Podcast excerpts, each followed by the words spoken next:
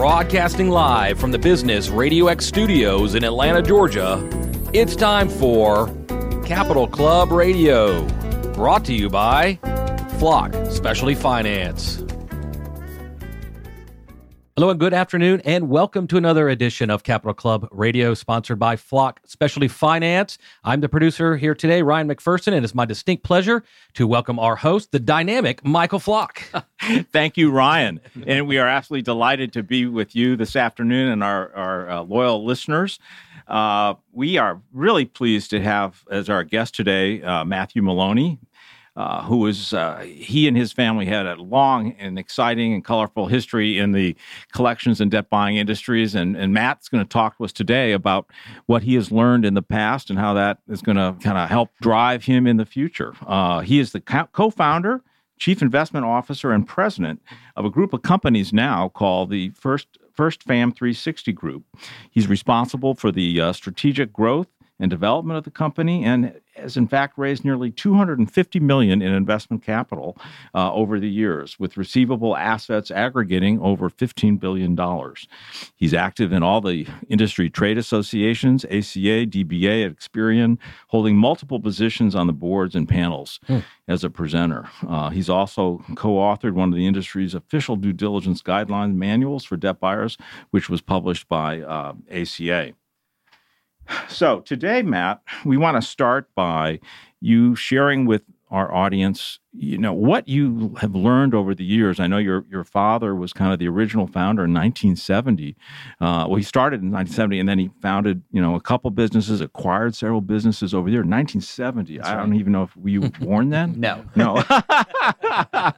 so you were literally kind of the born into the industry, and literally. both your parents and your mother Mary also uh, as a key officer and uh, leader in the company. Yeah. Um, it's what a rich what a rich history you've got and yet over those decades so much has changed. How how have you what have you learned in the past from your parents and all the the ups and downs that they experienced and how has that driven you to the strategy that you got today which is much different focused on healthcare collections and debt buying analytics revenue cycle management? Wow such a radical uh, new direction. Can you give us all some background and the, how you went from the past, what you learned then, and how that's applying now to the future. Yeah. Uh, first of all, that was a that was a mouthful, wasn't it? A lot. yeah. that was great. Um, you know, let me let me. I'd like the audience to know this. I, I come from a, uh, a background of uh, serial entrepreneurs, uh, as you said, Michael. My um, father has been uh, an owner and operator of uh, every company that he's uh, ever been with. He's been in in ownership, either complete, uh, wholly owned or or partially owned. And so, coming from a background of serial entrepreneurs um, and having a fairly small family, I'm an only child. Uh, one of the things that uh, uh, really was instilled in me at a young age was uh, hard work, ethics, and values. Um, my parents taught me never to take anything for granted, and the things that that we and that they were able to achieve and accomplish over time um, as uh, uh, you know as they grew in their careers, uh, owning small companies and then eventually larger companies. That it all came with hard work, and um, and so the hard work and ethics uh, and the values were instilled in me at a, young age. Um, and you know what's interesting is as I've seen the business transform. Uh, and as you mentioned, I was literally born into this industry, uh, and, and um, initially initially I didn't even want to come and work in the industry because I'd been around it my entire life. Yeah. And uh, initially, after I graduated undergrad, I didn't work in it, but then I, I came back to it, and and you probably want to strike out in your own, do your own thing yeah, for a while. Yeah, yeah, yeah. And, and and the story goes is uh, uh, I was literally sitting around the Thanksgiving table mm-hmm. in uh, November of two thousand and one, mm-hmm. and I came to uh, the family and said, "Listen, I, I want to start a company that buys and finances or invests in accounts receivables. Mm-hmm. And at the time, I didn't think that I wanted to build an operation in receivables management or collections like they had done. I just wanted to buy and finance it. And and at the time, my father said, "Well, I'll tell you what, our non competes are about to be up from uh, selling our prior company." And which one was that? The prior company? That was uh, it, it was Bomar was the Bomar. platform which became Compass International Services Corporation uh, when they took it public, and then they sold that to NCO Group. Uh, I believe that was they sold it in '97 or '98. I can't remember, but I think it was Okay. 98. And uh, so so he, he said, "I'll tell you what." My non compete's about to be up. Why don't we start this business together? And so that's what we did. And kind of the rest is history. Um, we formed uh, First Financial Asset Management shortly after acquiring a very small company called First Financial Services that was in Atlanta, Georgia, and that gave us the the systems, the the licensing, and the platform we needed to to ultimately you know drive our our business growth. But And didn't Um, you acquire one in Arizona? uh, that was in 2004, Fidelity Risk Solutions. Yep, Right. two years later, Okay. two years after we started the business, we we acquired about a year and a half to two years Fidelity. later. Okay. Yeah, hmm which uh, uh, one of the partners in that business, uh, Steve Goldstein, is actually a current partner of ours today, uh, Mhm. and he actually lives out in Phoenix. Uh, we have an office out there. So, but you know, I, I think fundamentally, I mean, we could spend, uh, I could spend days uh, with a list of all the things that I've learned, uh, both positive and negative. Um, but I think that that you know, the, the one of the one of the key things is understanding that that you can't take things for granted and nothing comes easy and it all starts with dedication and hard work. And things for granted, you mean like capital resources or customers or Ac- employees or yeah great, great all of the question above? really really i'd say all of the above. Um, uh, you can't take the things that uh, uh, and, and, and I have a I have a very strong faith based uh, um, uh, platform for myself and that how I approach my business affairs and, and so faith is a big part of my business uh, but you can't take for granted the things that uh, you know the good Lord puts in front of you both positive and negative because they're all learning experiences Mhm. and and so uh, the relationships that we have with our capital partners, the relationships that we have with our clients and customers, um, those don't come easily. They they come with hard work, only hard work, and, and um, it's important to uh, to always know where you came from before you can understand where you're going, and that's a Great. big thing. That's a great quote. Yeah. so, um, Are there any particular stories that are still kind of riveted in your mind that you'll never ever forget, good and good or bad? um, well, uh, th- there there are a few. Um, actually, there there are probably many. I mean, the first that I that I that I mentioned earlier is how we started the business, which literally was sitting around the Thanksgiving table with Right. family, and then started Right. the business with family. Um, the, the, the, there- there were four. I'll, t- I'll say it this way: there were four events, four major events in my life that really uh, I think are noteworthy of mentioning, and, and that shaped who I have become not only as a person but as a business professional and a business leader. Um, and and and, and uh, I think a lot of people take these for granted, but there were four important events for me. And my the first one was my marriage. Um, you know, marrying my wife, who was uh, also my uh, high school sweetheart, uh, which is uh, which is a whole other story. but uh, you know that that that event shaped who I have become as a as a man, as a husband, and as, as a business leader.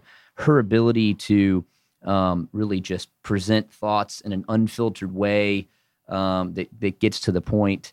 I tend to be a little long-winded. She tends to be a little right to the point, and but she's helped shape me in that, right? Yeah. And that's helped shape who I am in, in business. And Yeah. then, um, you know, the other three events they're they're they're they're kind of in the same vein, but they were the birth of each of my three children. And um, as as uh, when when when we had our first child, uh, I started um, you know thinking about who I was as a as a person, who I was as a husband, and who I was in my business, and and what did I want my children to know about me in our business and in our career, in my career, and um, there's a there's a there's a, a, a concept that's called legend versus legacy, and uh, when I first started my career, and we first started this business, I would say that I was more focused on the legend. Like, what could I do? What can I accomplish? What's the legend of Mhm. of Mhm. of Matt Maloney? Mhm. Right. Mhm. As time has gone on, that has shifted more from legend to legacy, and and and and legacy is what it what impression can I leave on the people that I work with that work for me and with me? What impression can I leave around the, the and and and what can I leave behind? Um, even when I'm when I'm growing in my career, and then, eventually when I'm when I'm gone in my career, and how have I impacted those people's lives? And that's one of the, the, the core values that, that we have in our in our business today, and which comes is really birthed out of my family, um, and and and particularly with my wife and my three children is is I want to build a business that has a lasting impression on the communities in which we operate in, not from a legend mindset, but from a legacy mindset. Right? It's not about uh, and, and, yes, business is about you know uh, a for-profit business is about what we accomplish and and and and and how we grow our business. But I think it's equally and perhaps even more important to focus on uh, how we impact the communities that we operate in, and that and I mean what I mean by that is you know the, the industries that we operate in, and that was one of the reasons why I started moving towards healthcare. Um, about uh, so you're saying it's the legacy is more the service that you're providing to the customers, investors, and employees. Absolutely. Yeah. And yeah. so healthcare, that's a logical segue, Matt. Now, you know, your parents' companies were mostly in the credit card and auto, the traditional charged off consumer debt world, which was dominated by credit card, auto. Um, you know, consumer installment loans, the traditional stuff. Healthcare then was not, I don't think hospitals were even selling, right? Uh, back in the you know 80s and 90s. If if there were any if there were any sales of any of any uh, patient responsibility bad debt receivables or other types of patient responsibility accounts receivables, if there were any back then, it was very far and few between, right. and, and probably not. Right. So how did you go then? I mean, I'm trying to connect the dots here. That yeah, so it's it's logical then in the in the healthcare community with some of the challenges that we've got with insurance and compliance and so forth. How did you come up with that direction? What was it that drove you to healthcare? Was it the size of it? Was the complexity? Yeah. Service? What was it? Yeah. So uh, I, I, think there were there were two things fundamentally that were going on in our business. Number one, we saw the industry was starting to con- constrict and and contra. Uh, uh, change. There was change that was taking shape in the industry and in the industries that we serviced which at the time was not healthcare. As you mentioned, we were in auto, consumer financial services, card products, those types of things.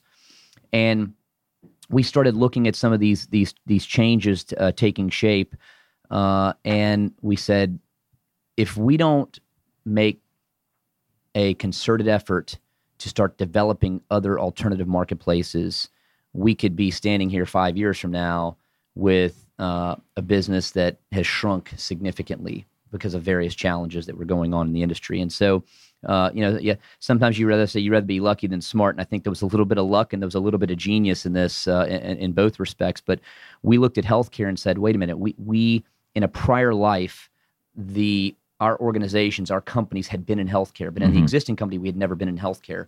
So um, we started looking at opportunities to how we were going to move into healthcare, and uh, it, it, it we kind of we, you know, there's two routes to go. You can grow organically, or you can go through grow through acquisition. And so we decided at the time that uh, we were going to identify a small company, a small platform, just as we did when we started our business. We mm-hmm. wanted to identify a small platform that we could um, that we could purchase, and that would give us the background, the pedigree that we needed to enter the healthcare space and then and then subsequently grow. And so we we actually identified two very small companies. One that was mostly focused on um, what they call early out or extended business office services, um, doing more insurance follow up and, and, and patient billing and collections. And then we found another one that had done uh, and was really more focused on managing charged off or bad debt receivables. And uh, within a fairly short time period of one uh, uh, of one another, we closed the acquisition of both of those companies, uh, and it gave us essentially a, about a 20 year background in healthcare. Were these the companies in South Carolina? Uh, one was in South Carolina, and one was in Brunswick, Georgia. Actually, okay, yeah, okay. And um, so we used that background, that pedigree, to to, to basically fuel our future growth. And so uh, immediately we started building a business plan around how we were going to approach those existing customers, and then how we were going to reach out to the healthcare community at large, and and and um, you know present our swath of services, which included a product that we call reimbursement guarantee, which is kind of a fancy way of saying we we buy uh, the receivable, um, and so uh, we started talking to those hospitals and and and uh, other healthcare providers in the community, and we knew that there wasn't a lot of uh, competition on on those companies that were out there purchasing receivables. There were a couple of companies that Mhm. were out there that had been in the space for quite some time, and they were solely focused on uh, either buying receivables, and of course, most of the healthcare uh, uh, revenue cycle management community was focused on servicing the revenue cycle, whether Right. it was billing or collections. Right. But there were a few that purchased uh, receivables,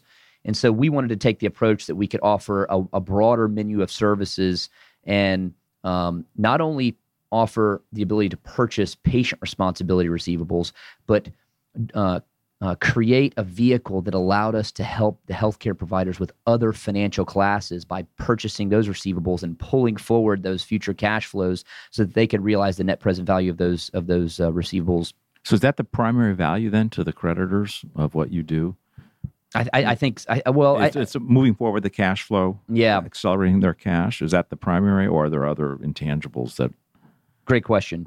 Yeah, so I, I think that that um, one thing that differentiates us, right, um, is that we uh, we bring a more holistic approach than what we believe our competitors and maybe peers do, because we are we have the ability and we have the structure and the um, the infrastructure and, and, and the foundation and the capital to be able to purchase patient responsibility receivables, uh, commercial and managed care insurance, uh, TPL and motor vehicle accident claims, all, all types of financial class accounts receivable or, A, or AR within the healthcare revenue cycle. Whereas some of our competitors Mhm. are more um, homogenous in that they focus on we'll just buy patient responsibility, or Okay. there are companies out there that just purchase motor vehicle accident claims or personal injury claims. And so our experience, infrastructure, and our operations team, and then uh, most importantly, or equally as important, our capital is structured in such that we can bring a, a, a broader opportunity to accelerate that revenue cycle for the healthcare providers and um, and pull forward again those those future. Uh, So is it sort of like a continuum then of like cash flow solutions? And is that is is that kind of what's behind the the, the term now or your new name of First Fam F, FFAM 360? Yeah. Is that how? Yeah, that's Wow, ex- okay. that, that's that's that's you, Okay. you got it. That's exactly how we uh, developed that. Is because you know we we wanted to we wanted to show uh, in our branding and who we are that we're we're able to touch at every phase of the cycle, right? And on the patient side, we call it the patient financial engagement cycle. Um, uh, you know, and and how that patient have that engagement with that patient at all points, whether it's from date of service or uh, shortly after date of service, or even all the way down to late stage bad debt, how we're able to bring solutions to our clients and our customers in the healthcare space that can um, either act in a more traditional capacity, where we Right. can where we can bill the patients and collect them if that's what they want us to do, Right. or we can provide them a capital intensive solution that pulls forward all those future collections um, at an appropriate net present value and and and, uh, and, and generate uh, an accelerated revenue cycle for the healthcare. So it's provider. almost like a supply chain. Is is that? Yeah, to that? yeah, that's yeah, it is. Okay. Yeah, that's a great analogy. Yeah, And yeah. so you're you're telling me, I think that the way you differentiate First Fam now going forward is the way you put it all together is what sets you apart. Yeah, yeah, that, that, that that's right. And and so you know we we have focused on um, really trying to create uh, products that are responsive to the existing and current needs of the industries that we operate in. Uh, and, and I didn't mention this earlier, but we operate also in the insurance space. Um, which is somewhat in parallel to healthcare, but we're, we're, we're managing subrogation receivables. And that's a different space, but there's some crossover between the motor vehicle accident claims uh, and personal injury claims that we uh, manage uh, and or uh, purchase or finance in the healthcare space, and then what we do in the, in the subrogation space. But going back to my thought that we we we try to stay ahead and start developing products that are responsive to the needs of this of the of the industries we service in healthcare. One of the one of the um, greatest needs that has come about probably in the last i'd say specifically the last 24 months and part of this has been brought about because of the affordable care act uh, aca uh, oftentimes loosely referred to as obamacare is there has been and will continue to be a significant and sustainable growth in patient responsibility or patient liability claims that sit uh, on the uh, financials of the hospitals Uh, today, I've seen different quotes in different uh, trade journals and, and, and different statistics in different trade journals and industry associations. But on average, today we've seen uh, patient responsibility on average between 8 and 16% of a healthcare provider's AR.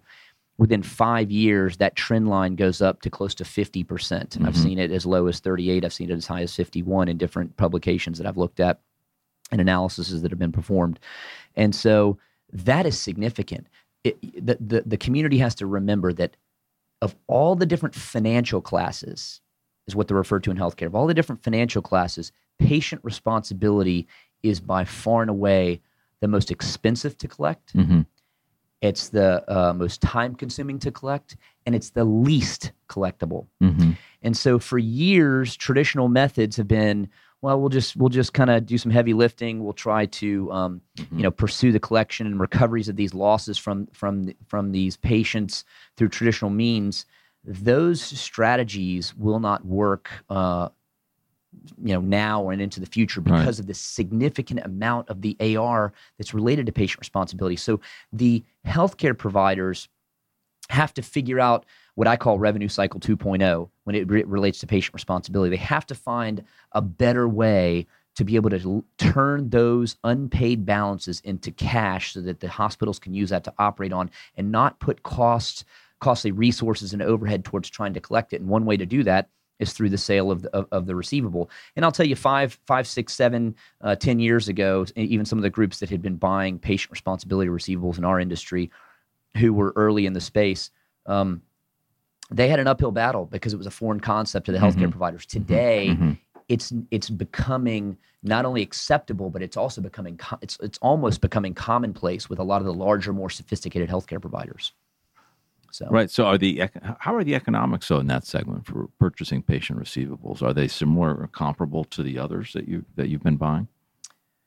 Uh, economics in terms of uh, let me just clarify your question. Uh, economics in terms of uh, you know how much from an investor standpoint, can yeah. you still do that? Do you need a different kind of capital, uh, different infrastructure to support and service it, or can you leverage what you currently have? Can you leverage your current capital and your current infrastructure? Do you need to bring in new people to uh, to service and manage that that class those of types asset? of assets? yeah. yeah if if you are an organization that's not currently in the healthcare space, the learning curve is significant. Uh, healthcare, hands down, is the most financially and operationally complex uh, industry that that we operate in there are so many different facets to it and so many different again the financial classes right? right? how you handle a commercial insurance receivable and a patient responsibility receivable and a motor vehicle accident claim receivable right mm-hmm. now yeah, those are just three financial mm-hmm. classes how you handle those is distinctly different and, and and so understanding the underlying assets that are in these portfolios uh, I, I know uh, you know unfortunately i know i know uh, companies and groups that have attempted to come into healthcare with um, kind of a half half loaded gun, if you will, mm-hmm. and um, and and those experiences were not favorable for those organizations because they really truly didn't understand the nuances um, and and truly have the operational infrastructure necessary to kind of weed through the the the receivables and understand what ha- what and how to to appropriately manage those. From an economics perspective and you asked the question so i want to answer it.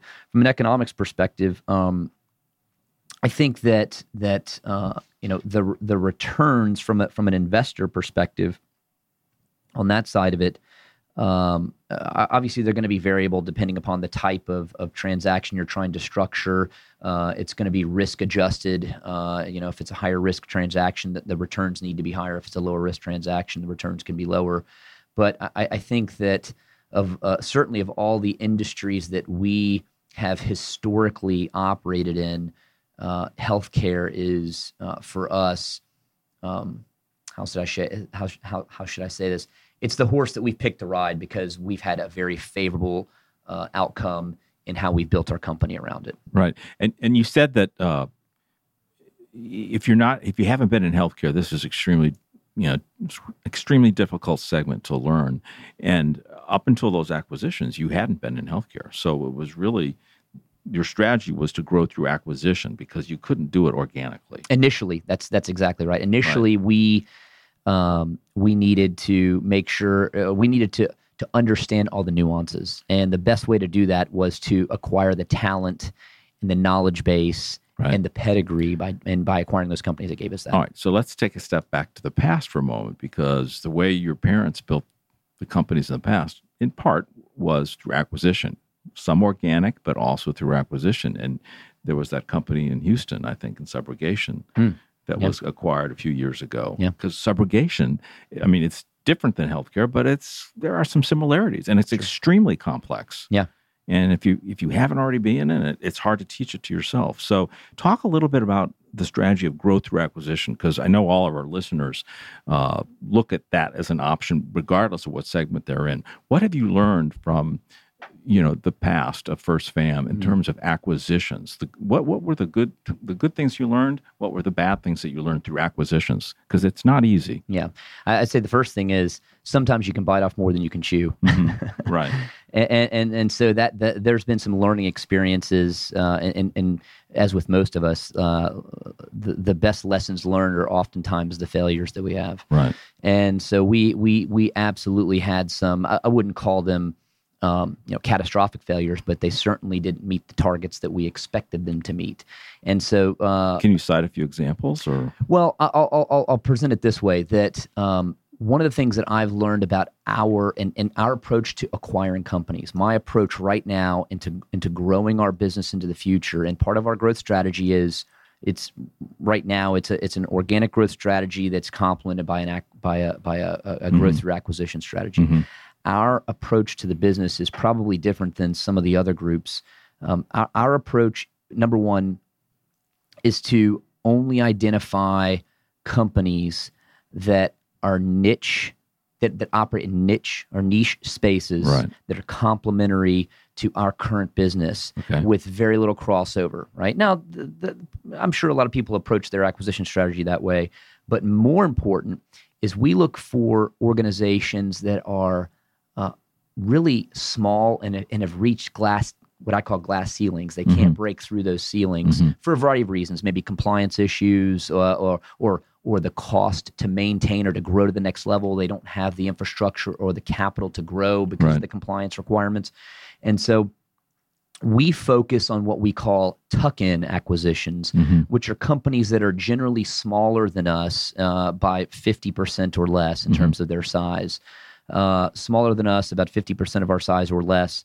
And so that we can easily, quote unquote, tuck them in to Mhm. us. Mhm. And um, because we've, we have uh, acquired companies that have been of like size or even larger in the past. And um, in, in those instances, some there, there were things that and, and, and, and mistakes made that um, you know hurt because of the size of those organizations whereas with a smaller a smaller organization that we're acquiring sometimes you're going to make mistakes and if you make some mistakes or things happen or there's client attrition they don't impact you that bad Mhm. right um, and so but but we are we are absolutely focused on a, a, a, growing through acquisition uh, but again in more of a tuck-in acquisition style Right. And so some of the obstacles to a successful quote tuck in, you said client attrition, and what would cause that? What would cause it in, in an acquisition? Is it that the, the parent company doesn't appreciate how to service those clients, or the what, would cause a client attrition in in an acquisition, or let's say an integration of an acquisition? No, great, great question. So, some, some, you know, one, one of the things that that, and this is a, a lesson that we learned uh, in that process. People are very sensitive, even even in talking with their clients about telling their clients they're going to sell their company. hmm Um, and they're certainly sensitive about talking about it with their with their employees and and, and uh, management, unless it's a management of the highest level. And so, um, attrition, oftentimes we find uh, happens because a relationship manager, a person that really has the relationship with that client, which oftentimes isn't the C, it, it or I should say, sometimes it's not the chief executive officer or it's not the the, the top brass of the company. It could be a sales executive. hmm Uh, overlooking that that person was the one that really was the glue for that Mhm. relationship, Mhm. and it wasn't the team that was left behind. that could be catastrophic to you. And so there were an, a couple of instances, or really one specific instance that I can remember where where um, we uh, kind of took what was told to us as you know we've got the relationship. This person isn't that important, and when Right. in reality that person was very important, and right. that client. So then that must have meant that to the parent, the acquiring company didn't or wasn't able to institutionalize the relationship fast enough yeah, sure. uh, so that it was just the salesperson, not the company. So Yeah. I guess that challenges the value of the value proposition of the acquiring company, the parent. Is Yeah. That, that kind of what you're saying? Yeah, yeah, absolutely. What kept you awake at night during during those periods of acquisition, and then even going forward? Now you've got this huge strategy, the 360. It's gigantic. Yeah. I mean, I, how, how do you stay focused? What keeps you up at night, Matt? Talk talk to us about personally how you're navigating through this opportunity going forward. Yeah. So, uh, coming from a let me say this, coming from a, a family of serial entrepreneurs and and and really, literally, you know, building this business from the first two employees to where we're at today, with a- with with a couple hundred employees um, spread across uh, two main operational locations and one satellite office. Uh, a lot of things keep me up at night. Besides your kids, well, and my children, okay, my children keep me up at night. Uh, no, but um, you know, as as as an entrepreneur, you're you're constantly looking and uh, and and trying to keep your eye on so many different things, Mhm. right? Um, and, and so many different areas, and you're trying to keep your your your feet planted, but at the same time, you got to you got to have your hand in a lot of different areas in order to to make sure that you feel comfortable that the business is running the right way. Um, and so one of my challenges has been uh, candidly is is for me personally has been uh, and, and, I, and I wouldn't call myself a control freak because that's not what I am but but I'm I'm I'm certainly like to be tangibly involved in, Mhm. in all areas of the business Mhm. and so a challenge for me has really been uh, at the beginning of this year beginning of 2015 I started taking steps to intentionally uh, uh, give more delegate. delegation to my management and to the management and, the, and the team and people around us, right? And, and and people around me, and that's been uh, it's been tough, right? Because sometimes you feel like you're flying the plane, but you can't see, and and Right. and uh, maybe I am, or maybe I'm not trained for uh, uh, for flying through the clouds when I can't see everything that's going on. So. Uh, that that's been tough for me. Um, you know, we uh, one of the other things that that that uh, you know, quote unquote, keeps me up at night is making sure that we stay ahead of our competition and where the industry is going. And I mentioned it earlier.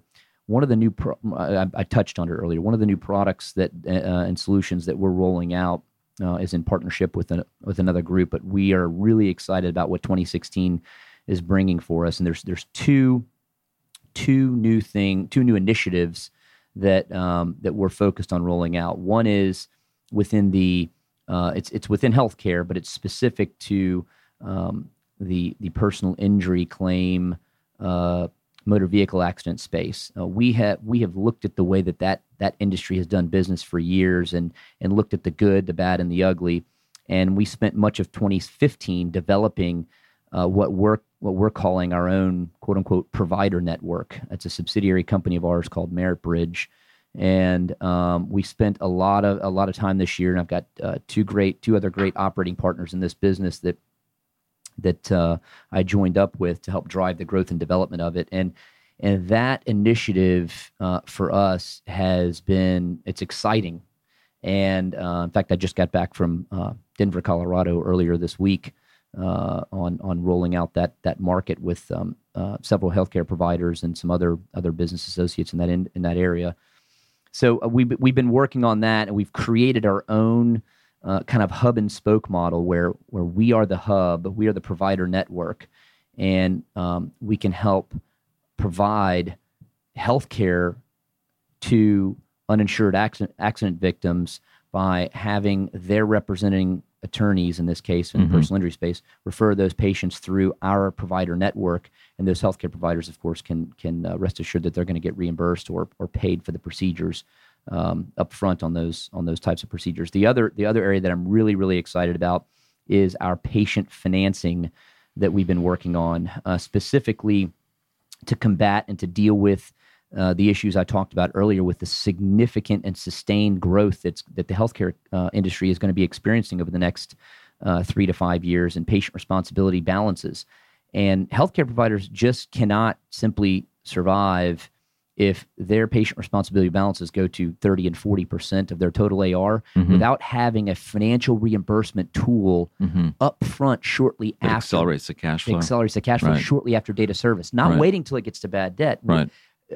up front so that so that they can that they can have a financial reimbursement tool there and so uh, we are going to be launching uh, we, we've been working on it behind the scenes but uh, in january of, of 16 we'll be coming out with our our uh, um, I'll, I'll describe it this way our patient loyalty card program which is a patient financing solution that hospitals uh, will be able to to leverage and uh, get accelerated cash flow uh, Mhm. from all those patient balances Mhm. that, that opt into the program. It's going to be a non discriminatory 0% APR patient financing platform. Um, there's no credit underwriting. Uh, all patients can qualify as long as they meet the requirements. Mhm. One, of the main requirements being they have to make a, a, Right. a payment to opt in. So.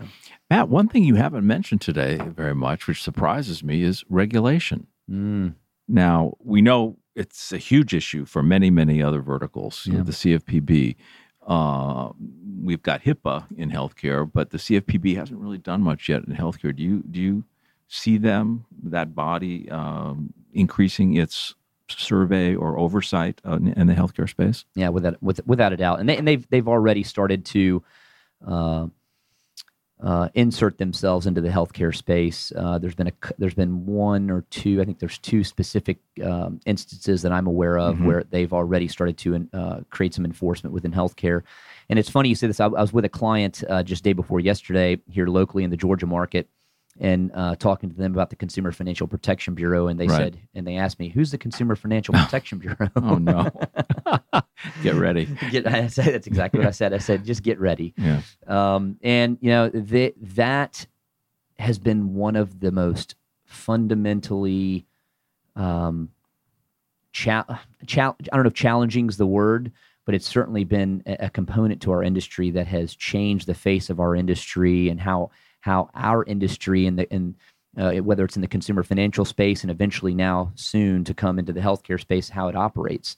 Um, the, the it's no, it's no secret to those that are in banking or other uh, financial uh, industries that the Consumer Financial Protection Bureau has been um, um, inserting itself and and uh, in in various areas and and and really changing the way that these organizations, banks, non-bank financial institutions, and and again, I think soon healthcare providers operate uh, with respect to uh, you know interacting and communicating with the consumer. Now, here's what's different about healthcare. N- Today, if we use 16% Mhm. as as what the patient responsibility balances are, 84% of all healthcare related transactions Mm-hmm. have nothing to do with the patient. Mm-hmm.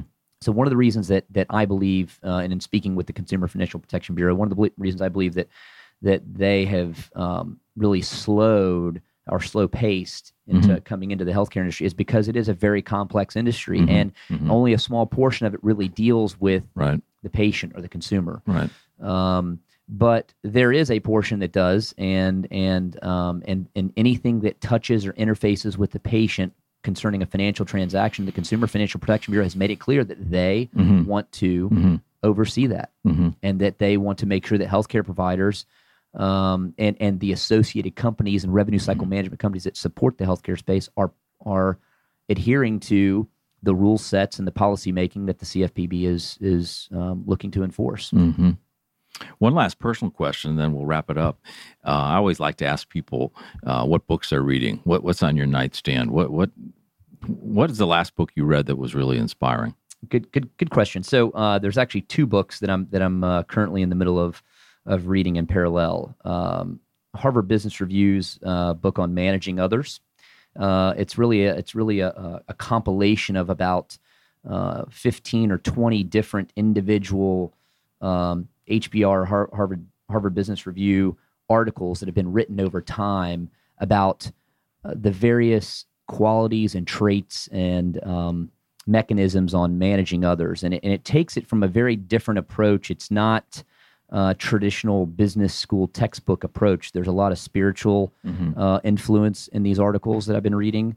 Um, some directly related through a Christian spiritual influence, and some not.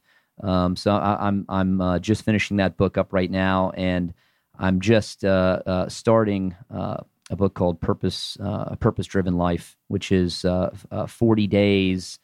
Uh, it's it's more of a Christian based book, but uh, I've committed. And the to, author is that Rick Warren? Uh, it is Rick yeah Warren, yeah, yeah I've read Rick it. Warren, yeah Yeah, and uh, it's a full. It's I'm I'm excited. I'm just I'm just on day uh, two. Right, I just started it, so I'm just on day two. But I've committed myself for 40 days to read that book, and it's sitting on my nightstand right now. And uh, I'll be on uh, day three tonight. What's the first lesson you learned from that book? Well, I mean, uh, from from first of all, and, and and it's it's a lesson that it's it's been a lesson that's been refreshed, right? I, I knew the principle of it, but it's it's refreshed in my mind now that I, that I've cracked the book. Is that we have to we have to understand that uh, for, for for for those that you know uh, believe that that God is sovereign, that that He is involved in all areas of our life, and that He is the one that uh, brings opportunity and and and allows for struggle to come. And uh, so we're we're um, uh, we we have to we have to have a or at least for me, I have a strong sense of reliance upon Him to help me um, through the good and the bad and through the struggles, and and so that uh, and have faith that uh, everything that comes into our life, both positive and negative, there's a purpose for it, right? And that purpose is part of our growth, and Mhm. that purpose is part of our life story. Mm-hmm. So. Wow. What's interesting, and as we conclude here today with with uh, Matt Maloney, that uh, uh, you started, we started talking about the history in your family's business from 1970. So, and you're building on that history, that foundation, that legend, and now you're thinking about legacy going forward. Mhm. And you still have many, many years going forward. But in 2016, then, what are just to wrap it up? What are your goals then to uh, enhance and build this legacy on the legend of your family? What What are your kind of New Year's resolutions in achieving the beginning of this legacy that is your purpose? Yeah, no, great, great, great question. Great way to wrap up. Uh, number one is empowering and, and continuing to allow the team around me and the and, and really the team at large to empower each of us to to um, do the best that we can to to grow and to continue to take steps forward. Sometimes those are big steps forward, sometimes those are small steps forward. But as long as we're pacing and taking steps forward in this whole evolution of our business, um, and that we have principles that are rooted in honesty, integrity, um, uh, integrity in dealing. You know, integrity is really tested when uh, someone really comes in and and and and and treats you a wrong treats you the wrong way, Mhm. right? Mhm. Treats you the wrong way. How are you going to respond Mhm. to that, right? Mm-hmm. There's an old saying you, hear it when you're a kid: "Kill him with kindness," right? And and and a lot of that is rooted on on some faith based principles. And so, empowering my team to operate with that mindset, and and I firmly believe that by taking that approach in business and staying focused, being the, the second key piece Mhm. to it, staying focused on growing the new product lines and Right. businesses that we've been growing. Um, one with the in the motor vehicle accident space, the other with the patient financing, and then continuing to build on the platform that we currently have. But taking that approach and having that mindset, um, good things are going to come. Good things are going to happen. Doesn't mean that it doesn't mean that you don't always take a step back All right. but right. but but sometimes you have to Sometimes you have to. That's how you learn. Take the That's step back to go forward. That's right. So, yeah so it's empowerment, focus, and that's the legacy that i that i want to build on right? And that's your New Year's resolutions for 2016. yeah Matt, we can't wait to hear more about it next year and, and uh, look forward to having you as a guest again on uh, Capital Club Radio. Thank you very much. thank you This show is brought to you by Flock Specialty Finance. To learn more, please visit flockfinance.com.